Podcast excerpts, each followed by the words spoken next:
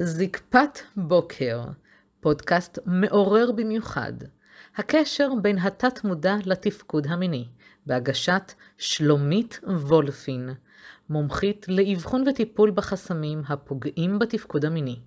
תוכן עשיר, מוגש ברגישות ואלגנטיות, לצד פתיחות והרבה אהבה והכלה.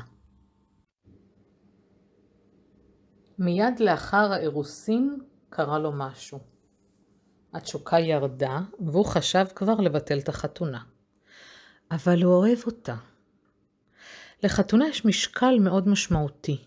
המושג לכשעצמו מעיד על חיבור, על זיווג. קיימות תרבויות שחתונה משמעה חגיגה פסטיבל, יש חתונות מרצון ויש חתונות בכפייה, יש חתונות מאחוריהן אינטרס כלכלי מסחרי ויש אינטרס של שלום בין עמים או שבטים. יש חתונות בהן המהות הינה הקמת משפחה, הבאת ילדים לעולם, יצירת תא משפחתי. המושג חתונה שונה בתפיסתו בין גבר לאישה. בתרבויות רבות, הגבר נתפס כמפרנס, כאחראי על הבאת הכסף, יציאה לעבודה, הפגנת כישרונות או יכולות שבפרקטיקה יביאו מזומן, יביאו ציד. ישנן תרבויות וקיימים עמים אשר הגבר כמפרנס היה נעדר מביתו לתקופות ארוכות, רק כדי להביא לחם הביתה. בעולם מודרני שאנחנו נמצאים בו היום, בעולם המערבי, קיימת תחושה של אחריות מאוד גדולה כשיש שפע מצד אחד, וגם חוסר גדול מצד שני. יש תחושת אי ודאות ששום דבר אינו כמעט בטוח. קיימת גם אחריות מינית בתרבויות שונות לספק את האישה. האישה נתפסת כמביאת הילדים, זו המגדלת אותם והדואגת לרווחת הבעל. כמובן שבשמונים השנים האחרונות יש תפיסה אחרת לגבי נשים, עצמאותן ובחירותיהן. ובהיכנס גבר ואישה תחת חופה, יש משקל גדול לחיבור הזה. אז איך מנעתי ביטול חתונה? הגיע אליי גבר בשנות ה-20 המאוחרות לחייו בטענות הבאות: אני מאורס, כבר שנה שירדה לי התשוקה, אני בהתלבטות ענקית אם בכלל להתחתן איתה.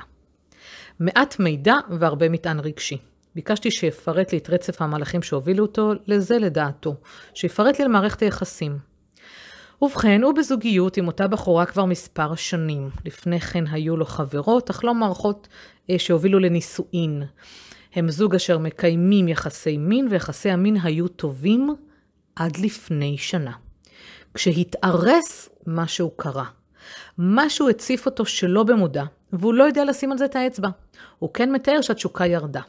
עם זאת הוא מדגיש שהוא מאוד מאוד אוהב את ארוסתו.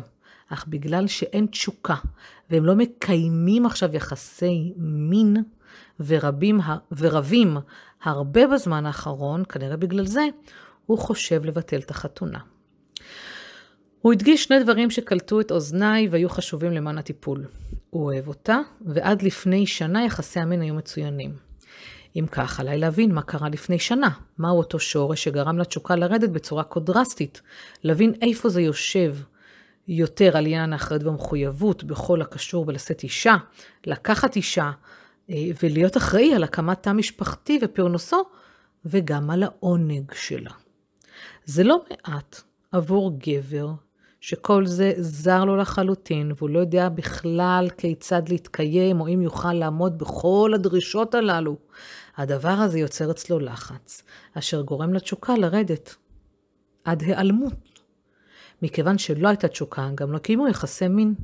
גבר צעיר, אשר המיניות שלו היא חלק מאורח חייו, הנמצא במציאות בה הוא לא מגיע לסיפוקו ולא מספק את האישה שלו, הוא פתאום נתון ללחצים נוספים המושפעים זה.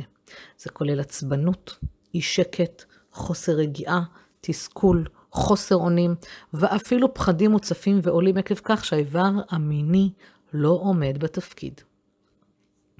באישורו אה, הוחלט כי בסשן שעומד לשירותנו נחזיר לו את התשוקה. יצרתי תהליך בו הוא מתמסר למגע שעוטף את גופו בהרבה רוך ואהבה. מתוך המקום הרגוע והשלב הזה התחלתי תהליך מנטלי של כניסה לרוגע ושלווה. הבאתי אותו לזיכרון של אירוע, בו הוא זוכר תשוקה רבה מול מי שכיום ארוסתו. הגברנו את הרגש, הגברנו את תחושת התשוקה שעלתה וצפה. שמתי לב שהגוף שלו מגיב מצוין לתהליך, ואז המשכתי למהלך הבא. ביקשתי שעכשיו, במציאות, במציאות העכשווית, ברגע הנוכח כאן ועכשיו, הוא ידמיין את אותן תחושות כאילו הן קורות ברגע זה, כשהוא בעצם בכלל בעיניים עצומות על מיטת הטיפולים בקליניקה. לאחר שסיימנו, ביקשתי שבמשך 48 הבאות יהיה קשוב לגוף שלו. לא ייפגש איתה, אז הם גרו בבתים נפרדים, ולא יחווה שום הנאה מינית מכל סוג שהוא, כולל עינוג עצמי. רציתי בעצם זמן המתנה שתיווצר הטמעה.